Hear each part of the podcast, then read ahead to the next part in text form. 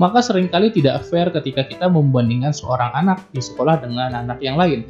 Bahkan ketika kita dewasa sekalipun kita masih sering membanding-bandingkan. Ayo, benar nggak? Kita masih sering membandingkan diri kita dengan orang lain. Halo, selamat datang di podcast Cerita Pembelajar. Kamu akan mendengarkan cerita mengenai pengalaman, gagasan, dan pembelajaran.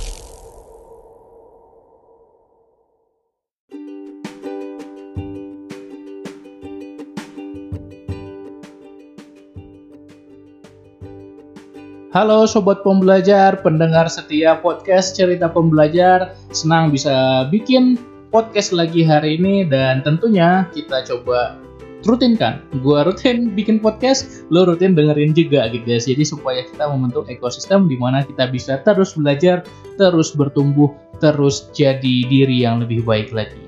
Di episode kali ini gue pingin share satu insight menarik sebetulnya tentang bagaimana kecerdasan kita itu sebenarnya variatif sekali. Jadi ada namanya Gartner's Theory of Multiple Intelligence. Jadi dibikin sebuah teori bahwa kecerdasan manusia itu ada banyak spektrumnya.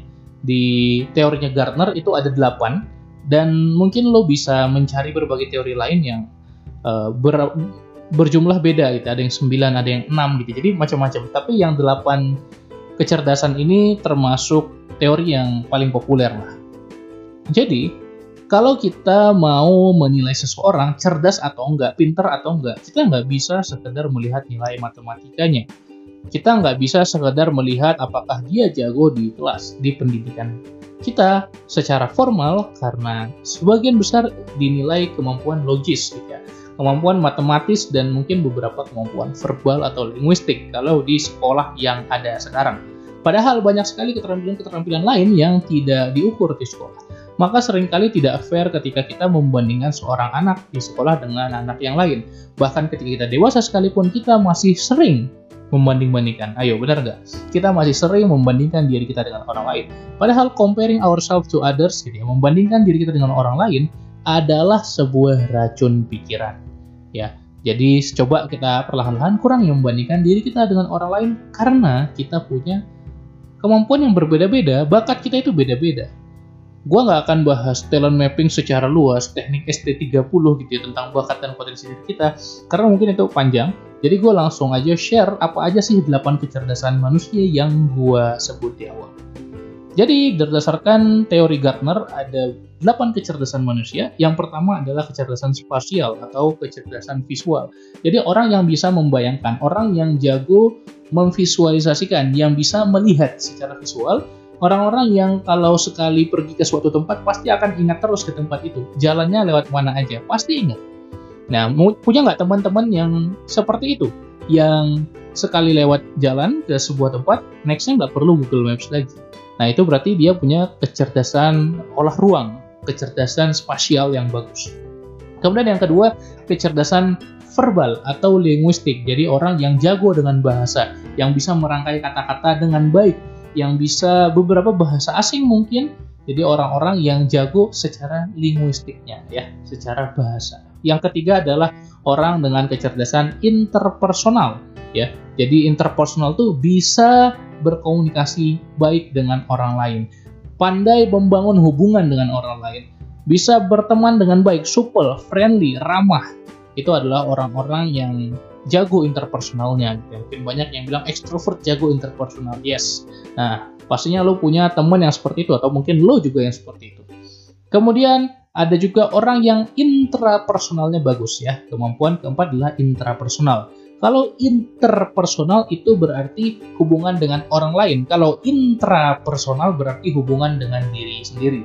Jadi kalau intrapersonalnya bagus, kita bisa tahu apa yang kita mau, kita sadar diri, self awareness-nya bagus, kita benar-benar memahami kebutuhan, keinginan, dan apa yang kita perlukan dalam diri kita.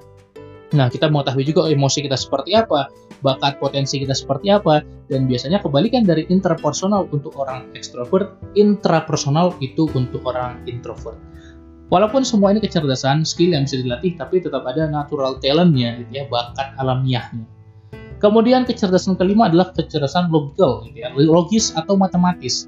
Jadi orang-orang yang jago berhitung, orang-orang yang jago pola pikirnya e, bisa menghubungkan satu dengan yang lain secara sistematika dan urutan-urutan.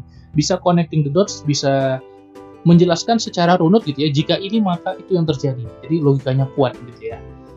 Nah ini yang memang banyak e, dipelajari di sekolah kita dulu gitu ya. Padahal banyak kecerdasan-kecerdasan lainnya.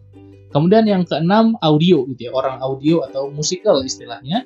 Jadi orang yang jago menangkap uh, suara gitu ya. Jadi dia banyak belajarnya dari audio gitu ya. Kalau kita belajar tentang gaya belajar ada VAK ya. Visual Audio Kinesthetic Nah, jadi orang yang nomor 6 tadi adalah musikal atau audionya bagus gitu ya. Jadi bisa gampang mengingat lagu, bisa gampang nge-recall lagi apa yang diomongin orang lain, itu jago. Kemudian yang ketujuh adalah kinestetik atau body gitu ya, tubuhnya lincah gitu ya. Eh, orang-orang yang senang explore, yang senang aktivitas fisik, aktivitas di luar ruangan, itu orang yang kinestetiknya jago.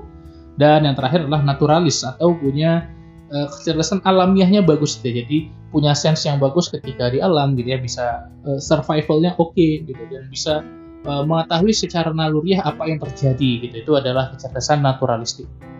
Nah, jadi ada apa aja tadi? Spasial, verbal, kemudian interpersonal, intrapersonal, logical, musikal atau audio, kinestetik, dan naturalistik. Jadi kita tahu banyak sekali kecerdasan. Spektrum kecerdasan itu banyak banget dan dari satu jenis kecerdasan kita bisa explore banyak skills gitu ya. Maka sangat sangat sangat sangat tidak fair kalau kita bandingkan diri kita dengan orang lain. Karena potensi kita beda, kelebihan kita beda, kemampuan kita beda, keahlian kita beda. Gitu. Ya. Jadi buat apa dibandingkan? Oh dia lebih jago ngomongnya dari gua, wah dia bisa ngomong depan umum. Yes, terus kenapa gitu? Kita pasti punya kelebihan juga dong. Maka uh, nggak guna menurut gue ya membanding-bandingkan tuh nggak berguna gitu ya. Tinggal apa yang mau kita kembangkan dalam diri kita keahlian apa, kecerdasan apa? Ya belajar. Sesimpel itu. Ya. Jadi kalau istilah yang populer, by the way banyak yang bilang ini kutipan dari Einstein gitu ya, padahal bukan dari Einstein. Gini uh, kutipannya kalau nggak salah. Kan setiap binatang itu beda-beda ya uh, kemampuannya. Nah, kalau kita menilai kemampuan seekor ikan untuk memanjat pohon, maka dia akan merasa bodoh selamanya. Padahal setiap orang itu jenius. Nah, ini sebenarnya bukan kutipan Einstein, tapi sering kali disebut sebagai kutipan dari Einstein, ya karena kejeniusan sering kali direlasikan dengan beliau. Tapi intinya, setiap orang punya kemampuannya masing-masing, punya kelebihannya masing-masing, punya potensinya masing-masing. Termasuk diri lo yang sedang mendengarkan podcast ini. Lo punya potensi itu. Dan gue yakin lo bisa mengembangkan potensi itu. Kalau lo mau terus mengembangkannya, lo mau stop bandingkan diri lo dengan orang lain, lo pasti bisa. Gue yakin lo pasti bisa, masa lo nggak yakin? Lo pasti bisa hebat dengan kecerdasan lo sendiri, dengan keahlian lo sendiri. Silahkan explore, bisa banyak sekali cara-cara mengeksplor kelebihan keahlian dengan pemetaan bakat, dengan self mapping dan banyak lagi teknik-teknik lainnya. Tapi yang pengen gue tegaskan adalah lo itu worth something, lo itu mampu, lo itu bisa, tinggal apakah lo mau mengeksplor itu atau enggak. Itu aja buat podcast kali ini. Semoga bermanfaat. Semoga bisa memberikan sedikit semangat buat lo. Dan kalau lo merasa ini bermanfaat, silahkan share ke teman-teman lo. Share ke story. Tag gue at pembelajar produktif. Jangan lupa follow juga di Spotify. Kita jumpa lagi besok di episode berikutnya. Terima kasih. Salam pembelajar.